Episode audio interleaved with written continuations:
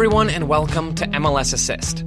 My name is Joe Lowry, and on today's show, myself and Jordan Angeli talk about six young American players that we're going to be paying extra close attention to in 2021. It's a fun discussion that gave us an excuse to scout these players and figure out how they could fit into their respective teams' tactical setups. So, without any further ado, on to the show. Jordan, we're here. We've watched the film. We've done the research. Are you ready to talk about young American players that we're watching in MLS in 2021? Yeah, let's get it. I'm going to go first if that's cool with you. That is more than cool with me, Jordan. But before you do that, actually, I would like to throw in a few caveats here. So, because there are right now, and this is a good thing, a lot of talented young American players in Major League Soccer, in order to do this episode, not have it go an hour plus long, which is not really what we're looking for right now. Right. We, we had to make a few rules for this. So our, our rules are as follows. The players that we're talking about have to be 19 years old or younger. Um, we only are talking about players who have played fewer than 2,000 minutes in Major League Soccer. So that's no Gianluca Busio, no Julian Araujo, no Cole Bassett, no Cole Bassett. I don't know why I said basket there, kinda. These are all players that we're excited about. Busio, Araujo, and Bassett. We've talked about them before, and we will continue to talk about them but just not as much today. I mean, we're not going to yeah. be able to get to every player that we're excited about. Jordan, there are players that you're hyped for that are not on your list. There are players that. I'm hyped for that are not on my list. So that's just kind of the way it goes. Right. And no one really wants to listen to us talk for an hour and a half. I mean, if you do, raise your hand now. But um, if not, I can't see anybody raising players. their hands. so I'm going to go first. I'm going to go to DC United, and I'm going to go with 17 year old Kevin Paredes. Love it. Yeah. And I, I, think his new head coach, Hernan Losada, will love it too. And I'm going to go first with um, just some stats on him. So I said he's 17 years old. He had nine starts in 2020, provided one assist. And so um, he, he actually made it into 17 games. So he played and contributed to a good amount of games for DC United. I'm going to go his strengths first, Joe. His strength is attack. You've seen this kid play and he is silky smooth on the ball. When he gets the ball at his feet, he is really good at making decisions. And I'm going to break that down even more.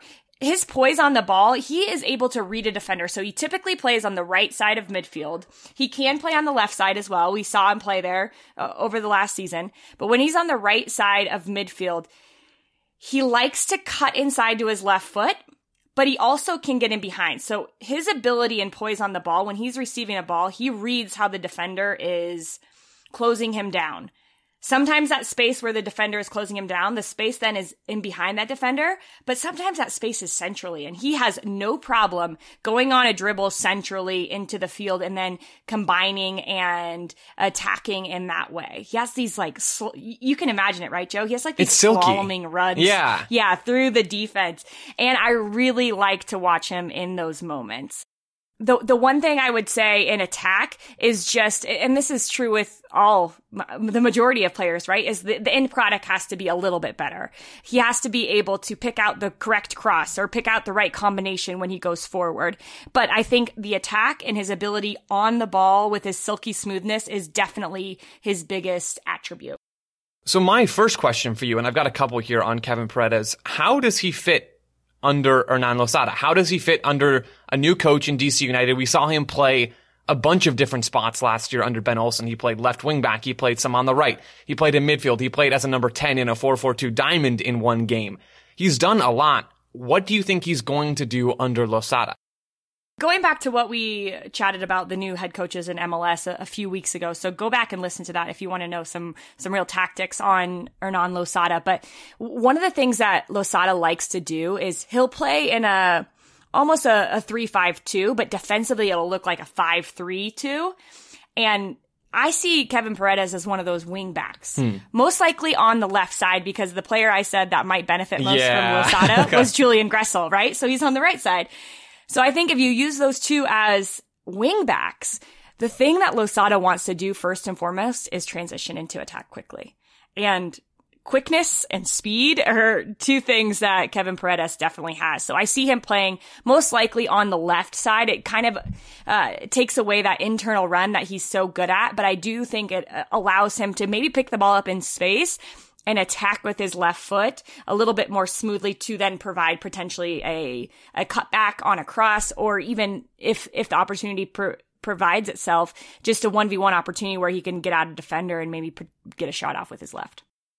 When, when we see a new coach come into the league, when we see a coach, especially like Losada, who's coached for a short amount of time, a very limited amount of time in Belgium, we don't have a ton of film on him. But we can right. still make some observations about Losada, and we did that before, as you mentioned, Jordan.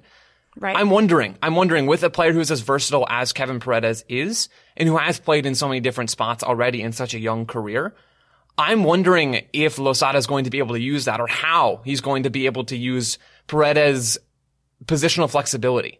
Can he start at left wing back and then rotate inside and play as a central midfielder at times in possession? Mm-hmm. Have someone else rotate yeah. wide. It just allows for so much tactical flexibility. And I'm going to be watching for that. Not that I think Paredes is going to be the linchpin of DC United's possession scheme. Right. He's not going to be. But I'm wondering how we might see Paredes pop up in different spots, even from that left wing back spot, which I agree is probably going to be his default position this season. Yeah. The the one thing I'm I'm gonna do I'm gonna nitpick a little bit because you know that Please, we have to. That's the only that's the only way we're gonna get you know, I say we.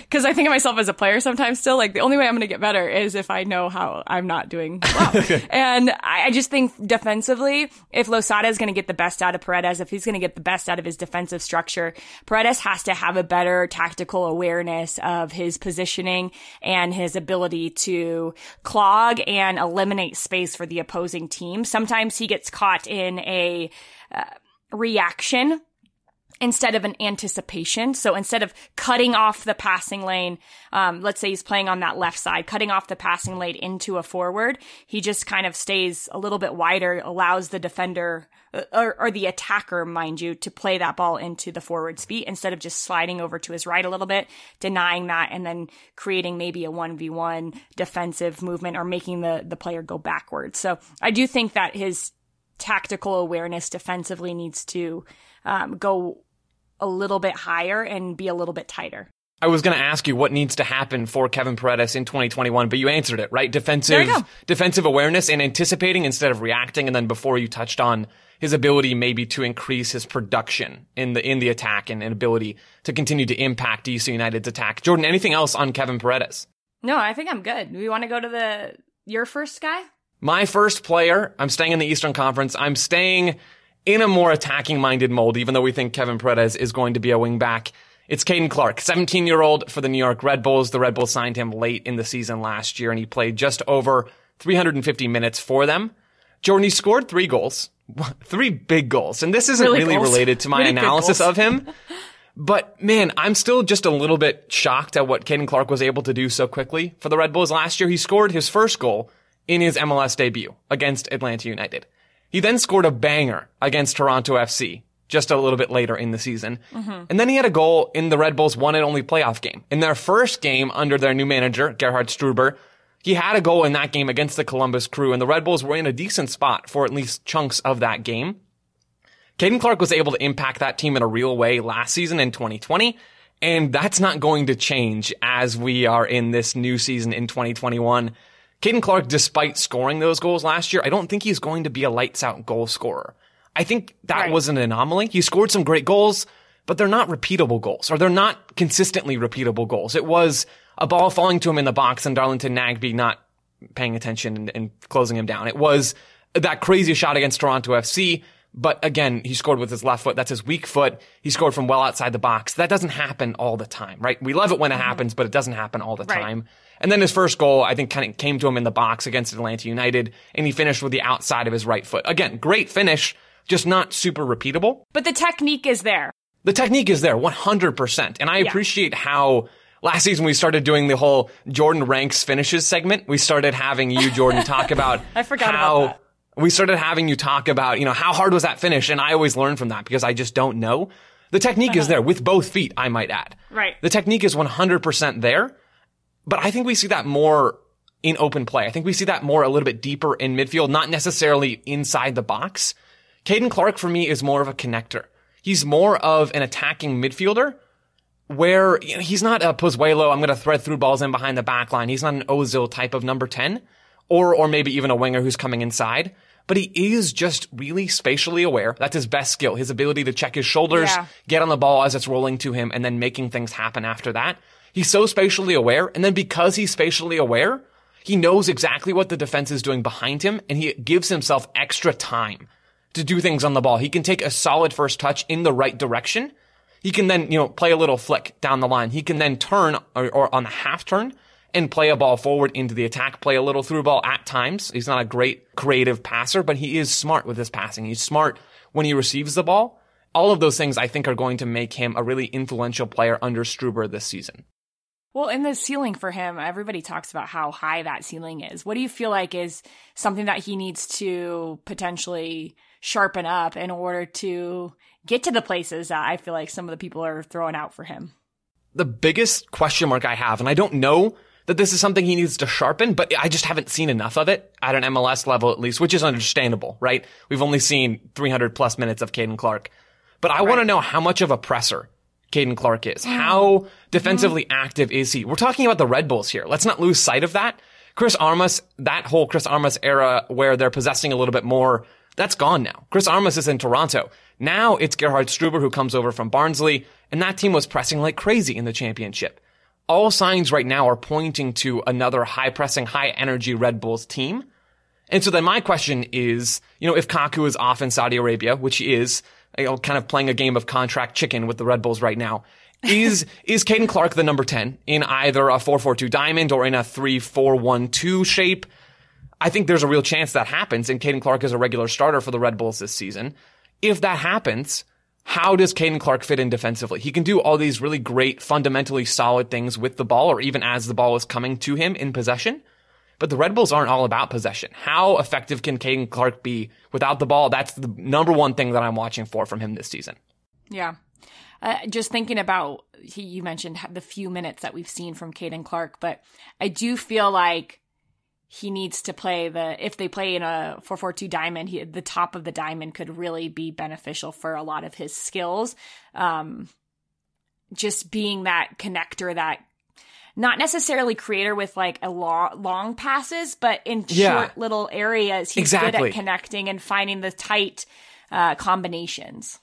You just described what I was trying to do in the last few minutes and you did it in one sentence. So I think that's all we have for Caden Clark. Jordan, I appreciate you, you kind of bringing that home. Who do you have up next for us today? Well, it's interesting. You said you're staying in the Eastern Conference, and then I looked at my three players, and I was like, "Oops, welp." All of mine are in the Eastern Conference. so, uh, sorry, West Coast. I'm going to stay in the East as well. I'm going to go to Atlanta United to, I mean, if really, once I say that, I think everybody can guess who, where I'm going to go. Yeah. Uh, George Bello. We have to talk about George Bello because uh, he is really one of those bright young players, not only in MLS, but for the U.S. men's national team potentially one day. So he's 19 years old. I um I'm doing this research and I'm feeling older by the second. Uh he started 19 games. So he started all but one game that he played in and he had a goal and an assist. And I I think that's interesting because when I watched some of his highlights and I watched him play, those numbers do not I don't think go- relate well to what he actually provided for Atlanta Hmm. He should have more assists for sure. And a big part of that was is Atlanta struggled in attack, and I think when you bring players back that are really good at scoring goals, uh, like Josef Martinez, that I think that those numbers are going to increase for George Bello. Oh yeah, and, and just to interject there, Atlanta Yeah. had one of the worst attacks in Major League Soccer last season, which seems weird to say, but when you go from Frank de Boer to Stephen Glass, and you're just kind of in this general state of organizational turmoil, that might be a bit harsh, but at least from a coaching standpoint, your attack is going to suffer, and I think Bello and his numbers, you know, were affected as well. Right. So I'm going to go positives. Um, positives for George Bello first. You know, I like to sit, start with the positives, and then I'm going to talk Oh, about yeah. maybe how he could fit in with Heinze and what he's doing as the new head coach there. So I I really do think that there are so many positives for George Bello. One of the things that I think uh, I'm most impressed with as an outside back, he could be one of um, the smoothest dribblers, and his his confidence when the ball is at his feet is something that you don't see often from outside backs, I think, it, when, when you're talking about going into attack. he always is looking forward. So when he's receiving the ball, if the if Atlanta is building up, his first thought is, how can I beat this defender to go beyond them? And sometimes that takes a little swift touch around to connect centrally and then he can get on his horse and run forward. Or sometimes it's just strictly off the dribble and he can beat players off the dribble. I think the thing I am most impressed with is George Bello is fast. He has a lot of pace.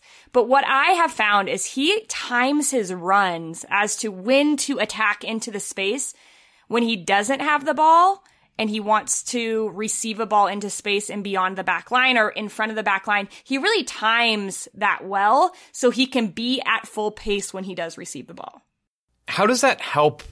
How does that help an attack? How is that going to help Atlanta United this season? Because it's a skill, right? That is definitely a skill. But how does he use that to influence his team this year? Well, when you're when you're timing the runs like that and he can receive the ball at pace, at his almost fullest pace and go either at a defender 1v1 or in beyond a defender, he's going to constantly be able to create on the left side. And so I think that that timing, if you don't engage a defender early by running too early, then you're in the driver's seat as the runner, as the person without the ball, as the person attacking. And I, I do think that that is one of the things that he does the best. And this is why I think it'll work for Atlanta United this year. I, Heinze is a coach that you said yourself, Joe, has very you know, undeniable similarities to Tata Martino. And Atlanta United was their best under Tata Martino. So, uh, Gabby Heinze, I just use Gabby like I know him. I liked it. That sounded good. I, I, bought it. I bought that you guys had a nice little yeah. connection there. Yeah, we do. Uh, Heinze likes to play either, you know, he'll play in a four back, he'll play in a three back. And so I think that no matter what, George Bello is going to lock down that left side, whether it's outside back or wing back. I personally would like to see the wing back because I want to see George Bello in attacking positions. And it's not just getting to the end line and crossing it's getting into dangerous positions and deciding is the end line the proper way to go? Should I cut inside and combine? Because he's good at that as well. He's a very attacking minded defensive player. I love that you picked George Bello for this show because yeah. of what I think Heinze is going to do to Atlanta, and that sounds bad, mm-hmm. what's he mm-hmm. going to do to Atlanta, but in a good way. I think Heinze yeah. is going to change how this team plays for the better, and I think Bello is going to be a huge benefactor. Is that, that's not the right term. It's beneficiary, bene- he's going to benefit. Yeah, George Bello is going to benefit from he having is. Gabriel Heinze in this group because of how Heinze's possession setup is structured, that it's going to allow Bello to push high a lot. It's going to allow him to tuck inside sometimes and maybe show a different part of his game. I just am excited to see Atlanta and, and more than that, George Bello under Gabriel Heinze. Yeah, I agree. I think he might be the player that has the most impact of these young players that we're talking about just because of those things that you talked about. Yeah, I don't disagree. I, I am interested to hear your opinion because I have another player coming up right now that I think okay. can be in that conversation. Maybe we can do a comparison. Uh, it's Efra Alvarez, 18 year old for the Los Angeles Galaxy. We know his name by now. He's been around for, mm-hmm. you know, three years already in, in major soccer conversations in the United States and in Mexico. Out of all the teenagers in Major League Soccer, out of all the American teenagers in Major League Soccer, I'm not sure there's a player whose stock has risen as much as Efra Alvarez's stock has risen over the offseason. And I'll, I'll explain why. Okay. Yeah. First of all, he was called into U.S. men's national team camp back in December. And I want to talk about Efra's game and what he's good at. But honestly, Jordan, I'm just going to let Greg Berhalter do it for me. Okay. I'd be cool if Greg Berhalter's kind of popped out from behind yeah. me right now and started talking into did. the mic. Nobody has to know that he's not there. oh, there's Greg. What did you have to say, Greg? Oh, well, uh, uh, Greg's about to read some quotes from Greg from back in December. what I saw today in training, talking about Efra Alvarez, he's a guy you want to be around the ball. A very creative player, has a good change of pace, very good in tight spaces. That's quote number one. Here's quote number two. What I've seen from him is a maturity, a development as a player over this last year. He looks much more physically fit and able to impact games for longer this season. It was unfortunate he didn't play more, talking about last season under Guillermo Barros Schelotto. A lack of fitness, Jordan, has been a huge knock against Efra Alvarez in the uh-huh. past. Uh-huh. If that's not a problem anymore, or even if it's just less of an issue, that's so huge. Having Greg Vanney in LA now. It's going to be a style that much more, that is much mm-hmm. more suited to Efra Alvarez's game, more possession, more time on the ball for Efra Alvarez to get on the ball. Like Greg Berhalter says, you want him to be in that space, in space with the ball, able to create with that left foot. I think Greg Vanney coming to LA, I think him getting a look with the national team and Berhalter talking about his fitness, that kind of addresses the two biggest question marks that surrounded Efra Alvarez. Can he be fit? Yes, according to Greg Berhalter. Can he play in a style that actually suits him? Yes, according to having Greg Vanney in this group now in LA. It right. seems like the stock is going straight up for Efra Alvarez over this offseason. Which is like, I, I, I, he's had that, right? There's been so much talk about him, but it's been held back by these couple of things. And yeah. I do think, I mean, the, when we're talking about George Bello too, he, he performed last year, but we talk about how he can, even be better than he was last year as a young player in MLS because of the coach he's going to have. And I think the same goes for Efra Alvarez here is that okay, he can perform, but can he be great? Can he be what we think he can be? And and I think the structure of Greg Vanney could really help him as he he develops his game. In terms of the formation or in terms of the approach to playing? Or both? Just I think when you're a young player personally, it's easy to just go out and be good at playing soccer. And it's more difficult to take the time to learn things about the game or hmm. put in the time and effort to your fitness and your nutrition and all those other things that are, you feel at times as a younger player are just like, oh, I don't have to think about that because I'm young. Once you, once those things click and you understand, okay, I'm young. And if I care about these things, I can be really, really good. And it does enhance my game. I think that Vanney is going to help him with that side, with the structure a little bit of, okay, well, you could do this and I'm going to help you get fit and you're going to stay fit and all those other things. That makes a lot of sense. And it's a side of the game I don't think about as much. But when you're Efra Alvarez yeah. and you have undeniable talent, but you know you haven't been able to put all the pieces together for a number of reasons. Having a more structured approach on and off the field in the locker room in training throughout the week that's only going to help. Uh, Efra Alvarez one one quick thing from me on the galaxy before we move on to our next players. Uh, cameron dunbar another young player on this on this team. He got a start against portland i think in the MLS is Back tournament. He's a winger. He's basically two-footed He's fast, he's quick, he's able to cut in on either side if he's playing left wing or right wing. Just keep an eye on Cameron Dunbar. I don't know why there hasn't been more buzz around him. I don't know if there are things that I don't know. But from the okay. film that I've watched on him, and I stayed up watching it last night because I started on Efra Alvarez and then kind of fell down the Cameron Dunbar rabbit hole a little bit. Listeners, just keep an eye on Dunbar because I think he is, I think he's the real deal as well. But yeah, that's a conversation for another day. You heard it here first, people. You did. You did hear it. You did hear it here first. That's a tough one for me. Jordan, who's your final player for today's show? This episode is supported by FX's Welcome to Wrexham. Celebrity owners Rob McElhenney and Ryan Reynolds' small town Welsh football club has finally been promoted into League Two after 15 seasons in the National League. Dedicated staff and supporters celebrate the city's return to glory while bracing for the newfound challenges that come with being in a higher league. Will Wrexham AFC stand up to the challenge and rise again into League One? FX's Welcome to Wrexham premieres May 2nd on FX, stream on Hulu. Looking for an assist with your credit card but can't get a hold of anyone? luckily, with 24 7 US based live customer service from Discover, everyone has the option to talk to a real person anytime, day or night. Yep, you heard it right. You can talk to a real human in customer service anytime. Sounds like a real game changer, if you ask me. Make the right call and get the service you deserve with Discover. Limitations apply. See terms at discover.com slash credit card. Looking for an assist with your credit card but can't get a hold of anyone? Luckily, with 24 7 US based live customer service from Discover, everyone has the option to talk to a real person anytime, day or night. Yep, you heard that right you can talk to a real human in customer service at any time. Sounds like a real game changer if you ask us. Make the right call and get the service you deserve with Discover. Limitations apply. See terms at discover.com slash credit card. My final player is none other than the youngest ever to start an MLS Cup final. From the Columbus crew, Aidan Morris. Had to do it. Had to do it to him. I had to. 19 years old out of I think every player that we talked about, and I don't know who your last player is, but he only had two starts. Yeah. In 2020. In his first year as a professional, he played 10 times, but two of those were starts, one of them being in the biggest game that he has played in yet and the biggest game on an MLS stage is the cup final.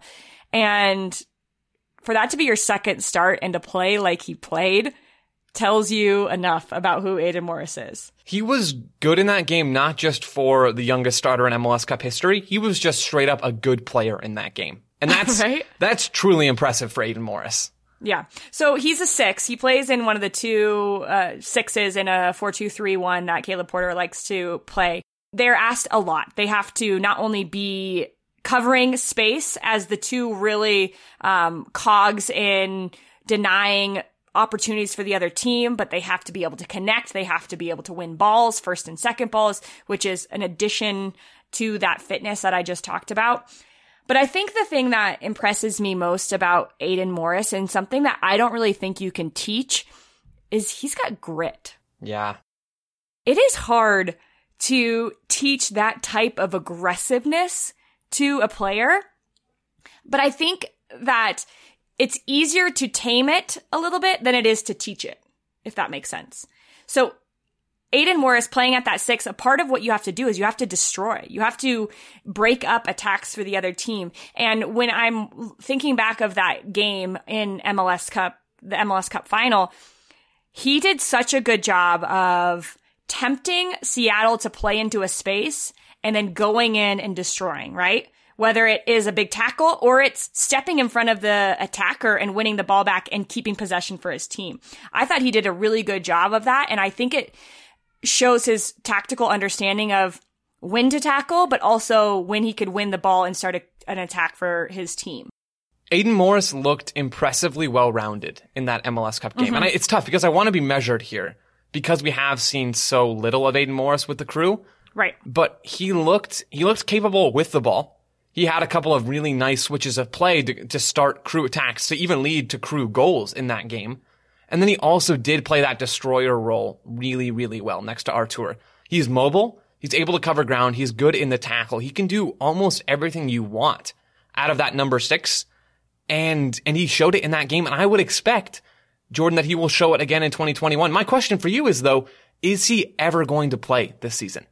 Well, yeah, Joe. Columbus Crew have a lot of games they have to play this year. Not only MLS Cup, they've got CONCACAF Champions League, they have Open Cup. So I, there are going to be opportunities for Aidan Morris to get on the field. There were opportunities last year, and I think you can't foresee what's going to happen in this season. But one of the things that I think is undeniable, especially when you're talking about young players, is the setting and the environment that they're in. He is surrounded by now Perry Kitchen, Artur, Darlington Nagbe, all players who are provide different qualities, but he can learn day in and day out how to perform and be the best that he can be by gleaning some of that information and some of those different skill sets from all the players around him. So I think that there are going to be games for Aidan Morris and whether it's in a busy week during Major League Soccer and he's playing an MLS game, or it's against a foreign team in CONCACAF Champions League,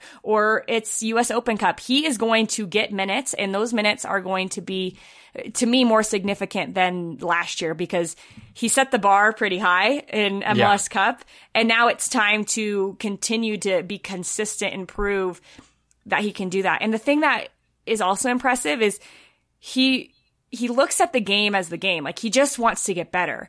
I, I actually I don't know if I ever told you this, but after MLS Cup, uh, he or they were getting ready for MLS Cup, and he asked. He was in the training room and he asked uh, somebody like, um, "When are we training next?" Like he was already ready to go to training again because he knew that that was the last game and he like wanted to get back into training. This kid wants to get better. And I think that proves his mindset. Like MLS Cup was a big game, but he just wanted to play because he loves to play, not the hype of the game. It was the passion of like who he can be and how he can get better. So I think it's only up for here for Aidan Morris. I love that so much. That's a great story. Thank you. Thank you for sharing that. I had not heard that before. Yeah. All right. Last one, Joe. Last one. Tanner Tessman for FC Dallas. We we had to get over Yeah. Mm-hmm. a little bit to the Western Conference with Efra Alvarez and then with Tanner Tessman. Yeah, Just had to balance it that. a little bit. You're welcome. so Tanner Tessman played just over 1,000 regular season minutes for Dallas last year. He made his U.S. men's national team debut against Trinidad and Tobago at the end of January camp. He was okay in that, in that little cameo off the bench. He had about 15 minutes, but he kind of showed his whole game and, and, and also what he needs to improve in that little short appearance in Orlando. So he's a big guy. He's six foot two. He's a central midfielder. He's still kind of growing into his body, I think. From what I can tell, he lumbers around the field a little bit. He lumbered around the field against Trinidad and Tobago. But even though he's kind of lanky and kind of still trying to figure out how to move, he's got this really high level of technical skill. He's got yeah. a good passing range. He can ping some really nice diagonal passes with his right foot if he has a little bit of time, a little bit of space. He's also got weirdly quick feet. And I do mean weirdly quick feet for a guy as big as he is. You just don't expect to see that kind of movement from a player like Tanner Tessmann. That's so funny you said that because when you were talking, I was just going to say, is he good under pressure? Because I feel like he's good in tight spaces, yeah. which you would contradict to the statement that you said about him, his ability to move around the field. It's like you would think he would be faster in longer distance or like a yeah. little bit better in longer distance, but he's actually better in smaller distances. I literally have written down he can get out of tight spaces and turn out of pressure. That's exactly what you're talking about. And it feels yeah. It feels counterintuitive because as a guy who's as tall as he is, just for a soccer player especially, having those long legs and kind of the still awkward frame a little bit. To be clear, Tanner Tessmann's a great athlete, but you wouldn't really expect him to have those those quick feet and his skill in tight spaces on the ball. He can get on the half turn. He did that against Trinidad and Tobago. Really poor opponent, but he did that for the men's national team. He can combine and, and have little flicks down the line or little flicks to help Dallas play out of the back. Luchi Gonzalez and the way that FC Dallas play, I think is largely largely should be credited for how Tanner Tessmann can get out of those tight spaces because he has to do that every single day mm-hmm. in training. He has to do that in every single game he plays for Dallas. Just because if you're not and you're not able to help Dallas get out of the back, you're probably not going to be playing. So he's got, Tanner Tessmann's got a lot of really good skills, but all of that being said, last year his biggest skill was his availability. Paxton Pomykal now is back healthy. He was injured for large stretches of last season. So I'm wondering, my biggest Tanner Tessmann question is, are we going to see a lot of him in MLS in 2021 or are we going to see rotational minutes from Tanner Tessmann as Paxton Pomykal comes back in and maybe it's a Pomykal, Ricaurte and Thiago Santos midfield? There's plenty of games though, so I don't think it's going to be a huge problem, but how that midfield shakes out and who ends up being the regular starting trio, at least at the beginning of the year, things change later on. I'm curious to mm-hmm. see where Tessmann will fall in that pecking order. That's a good point, but I also I don't know why I just feel like Tessmann is a competitor. Like he likes that competition of having someone who challenges for him for that spot. Just knowing what uh, we know about him playing football and playing soccer, right? I think he has a little bit of that drive that he wants to be the best. It doesn't matter who he's competing against. And honestly, when you said that, I, am just still not, we want Ricaurte to be that player, but I am not convinced yet that he is. So maybe it's Tessmann and Pomykal. Who yeah, we just don't. There's so many questions that we have about FC Dallas. We don't know yeah, where are. Ricaurte fits into things. We don't know where Jesus Ferreira fits into things. Is he still going yeah. to be a weird attacking midfielder, central midfielder hybrid kind of guy, or is he going to be a number nine? Is Bryan Acosta going to factor into this midfield? There's so many questions. Cerrillo, Brandon Servania, who's on loan in Austria right now. We don't, we just don't know really how this group is going to shake out. And, yeah. and I'm kind of glad that Luchi Gonzalez has to figure that out and not us. Me too. But Joe, the thing is, we're getting closer and closer to figuring out that because games are getting closer and that's exciting. I'm so excited. We've got lots of really fun episodes planned over the next couple of months leading up to MLS actually starting on April 17th. That date may or may not be circled on my calendar. I don't actually have a calendar. It's digital, but you know, it's, it's more of a metaphor than anything else. We're stoked. We're excited. Jordan, do you have anything else either on these young players or anything that you want listeners to know or be looking out for from you or from us or, or are we just getting out of here? I just think there's a lot of promise in Major League Soccer and the youth development within this league. And so there, you know, we named six players, actually seven. Sorry. You, you named a double there with LA Galaxy. but I, there's so many good young players. And I think that's exciting when you're talking about the growth and uh, where this league is going because we've seen some of those players already get sold. And I wouldn't be surprised if some of these players are the next to go. Yeah, I could not have said that any better. Listeners, thank you all for listening. Jordan, thank you so much for joining me. And we will be back again very, very soon.